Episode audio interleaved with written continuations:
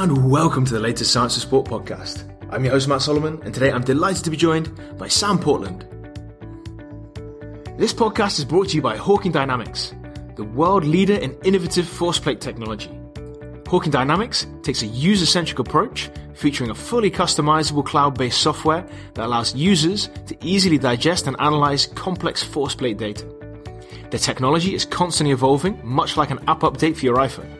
They communicate with users on a daily basis to make their system better. In addition to all of that, they also offer some of the most competitive prices for bilateral force plates on the market, and they're the only force plate company offering a completely wireless system. So, if you want to find out more, check out their easy intro to force plate section at www.hawkindynamics.com forward slash blog. So, without further ado, it's time to welcome Sam onto the show. Sam Portland, welcome to the Science of Sport podcast, mate. It is an absolute pleasure to have you here. Thanks for having me on, man. I'm excited to get into this. Me too, me too. It's going to be good. So, short and sharp, who are you and what have you done until now? Okay, so yeah, I'm Sam Portland. Um, been working sort of the, the elite level uh, for the last 10 years or so. Started off at um, Wasps, worked my way up into the first team where I ran the sports science and rehab stuff there alongside every coach will know probably everything else in the facility. Um, and then I resigned from my position there in 2015. Then I undertook a position with Ealing Trailfinders. I was there for two and a half years uh, parted ways with them, and then moved into consultancy. Um, since that time, I mean, I'd always had my own. Everyone knows, you know, one job is not un- enough as an S&C coach. So I was always working for myself since the age of about 17, 18, uh, PTing and stuff. And then since I moved into consultancy, uh, Kenya Rugby Sevens, done some work with some GB bobsleigh. Uh, actually, a guy that played uh, hockey for uh, Holland. Um, uh, NFL players. So two off seasons with Alex Gray, worked with Jack Crawford when he came over from the Titans, um, and now I consult with multiple uh, professional uh, sportsmen, uh, run a mentorship program, which we'll talk about today, and I've done some consulting with some, uh, did Burnley Town Premier League Football Club, uh, with shout out to Tom Short, who's a legend. Uh, so that's, that's it, short and sharp. that's me. Absolutely excellent, mate. So you're the man to talk to in terms of, uh, mentoring, why that's important and, uh, how to find a perfect mentor. So first things first, um, what, how important are mentors in your career? I think I think they're incredibly important, and that's not me just being biased. Because if you if you look at what the goal and the idea of a mentor is, is essentially it's a guide.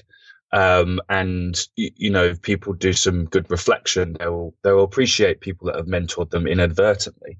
Um, and so so when you think about the questions and the internal conversations that you're always having about the job and your work life balance and and all those sorts of things, having someone there to actively listen and ask probing questions can create so much clarity. I mean, I have many mentors of my own. I have my own talk therapist. I have a coach.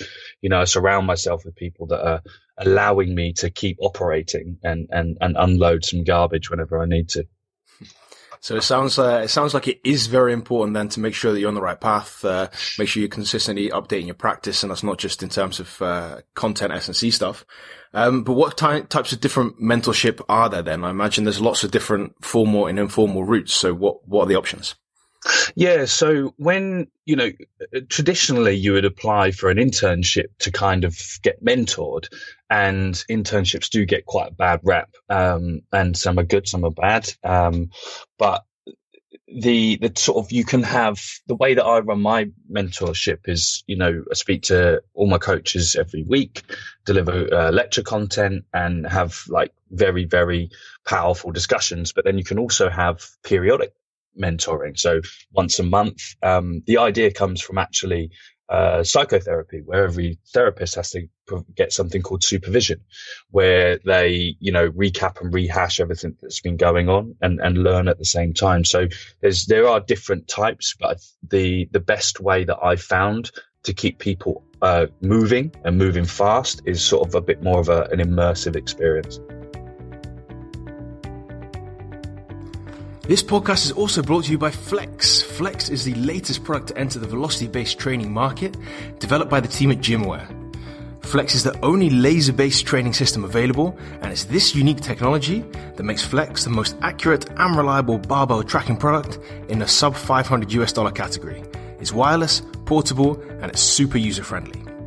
Find out why VBT is such a powerful training method and what separates Flex from the competition at flexstronger.com. And what do you mean then by immersive experience? So they uh, is that like a, for example, a, Zoom call, or is it in the world where we could meet face to face? Does it involve face to face contact? How does that look? Yeah, so the, how I formalized the program because I'd I'd done loads of CPD uh, before, you know, hosted seminars and and and did one to one mentoring. Um, I so how my guys and girls work is they get uh, a lecture a lecture presentation every week on a Monday. They have homework to do, and then we uh, jump on a call on a Wednesday, and they also have an option to have what we call crisis calls. So if, if they've just uh, they need to hit the red button, they pick up that phone, and uh, we get to talk them off ledges sometimes. important stuff. Important stuff. Yeah. And uh, how are other mentors doing that? So if you look at maybe uh, other people in the industry uh, in a, in, a, less formal way, um, how might a coach who's let's say in their forties be mentoring? maybe an intern or a young coach uh, who's maybe in the early stage of their career, but not necessarily with a we're meeting on Monday, but in an informal way. How might that look? Yeah, so uh, when when you're in, you know, if you're in the environment, and obviously if you're, you know, cutting your teeth and stuff, it's just the small day to day conversations that create lots of mentoring. You know, uh, I remember early in my career, I had a coach say to me, you know, it's five o'clock, go home, and he was, you know, he was looking after me in in that way. Um, and and the biggest thing that you know take that example someone who's seasoned in the industry as long as they've continued to grow and develop is to is to allow that young coach to think and speak freely but you want to limit some of the the big mistakes but you need them to, you know, you need to microdose a few failures a, along the way. But, you know, you want to be able to give them perspective on everything they do because there's too much information out there and they don't have their filters on yet. So you want to provide them with a, a springboard to start making their own decisions with a bit more clarity. Um, what might those big failures look like? Is that is that stuff you're going to get sacked for, or is that just uh, stuff that people are really going to look at you and be like, "Oh, mate, like we can't go doing that"?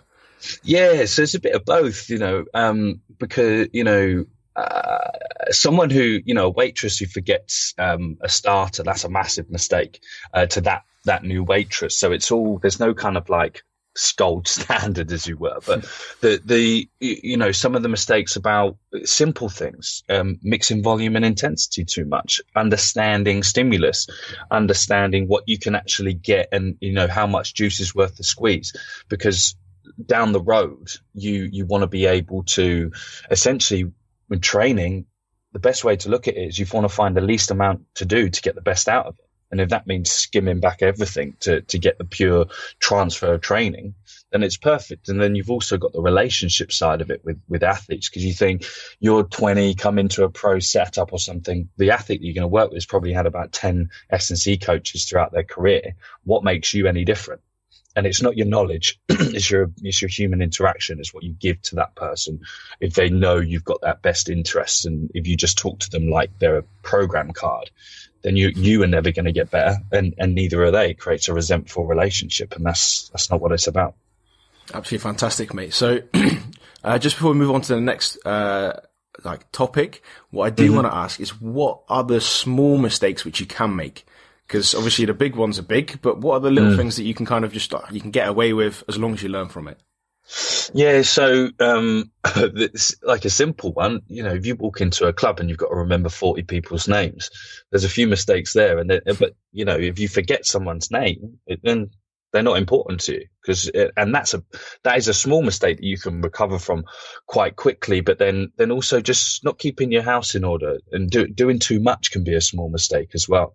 And and so you know early young coaches in the pro setup will be you know forgetting to wash the gps vests or i used to always go home with the supplement key all the time because um, I had to lock up the supplement cupboard and I used to take it home.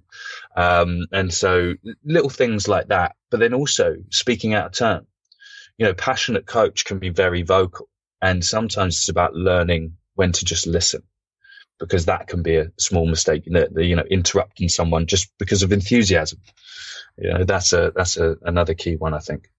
Mate, fantastic. So, in terms of the expectations from uh, the mentee, what yep. can they expect when they are being mentored?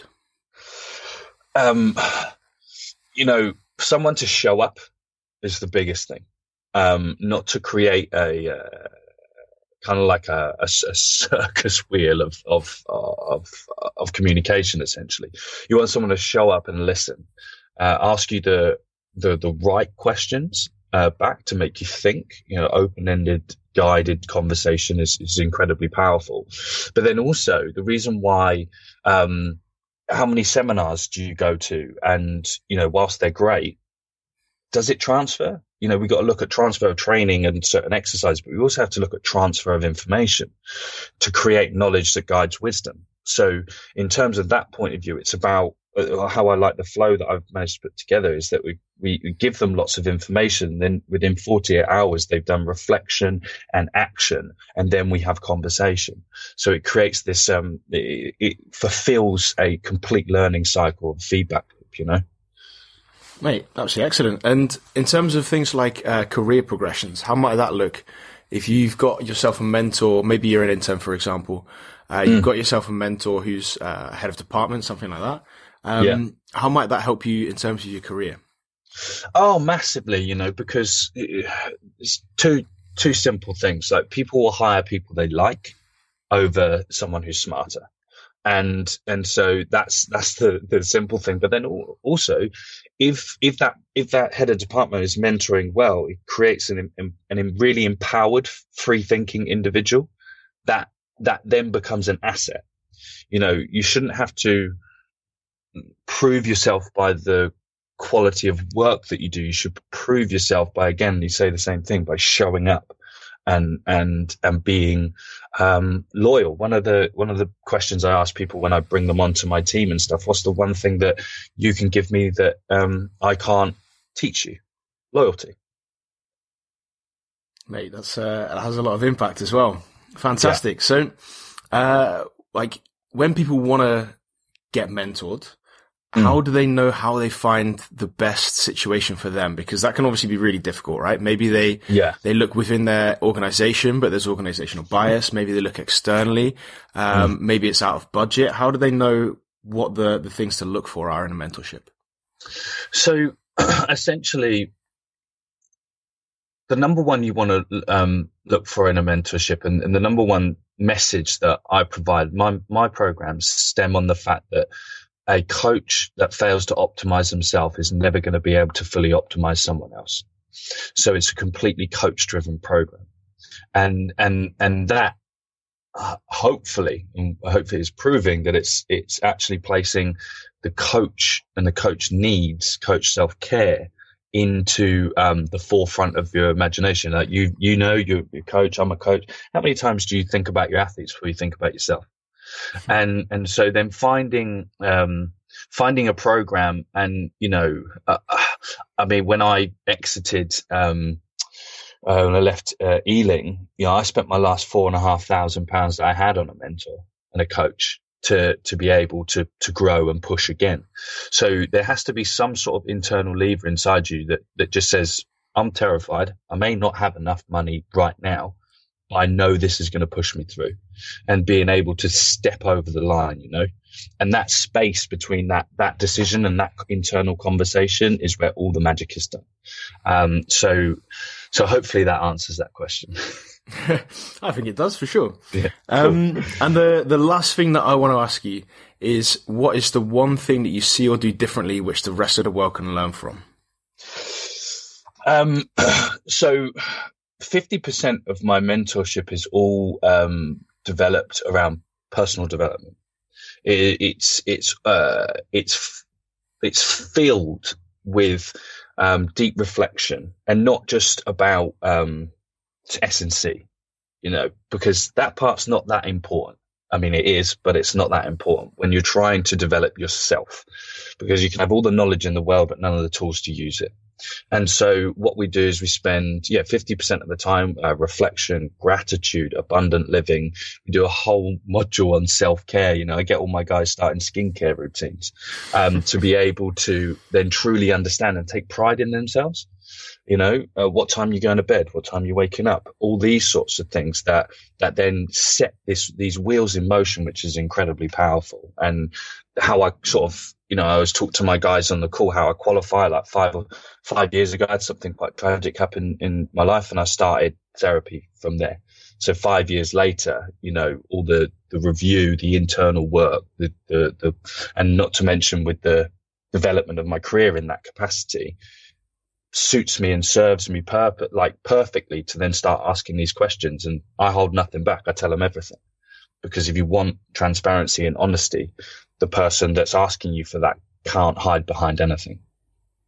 Mate, completely understandable. So, in terms of uh, resources, then you recommend for uh, deep reflective practice like that, what would you go to as like a, a starter guide? Um, so, so one thing I would say is I use something called the, the Mind Journal, which is a guided journal process, and and so uh, power of reflection is is amazing, but the problem is is about opening that first door because it's daunting, it's scary. You know, you'll you'll put yourself off for these conversations in your mind because it's it's a tough place to go sometimes. So, having uh, having a journal in front of you that just says, "How do you feel today?" and then you can start writing.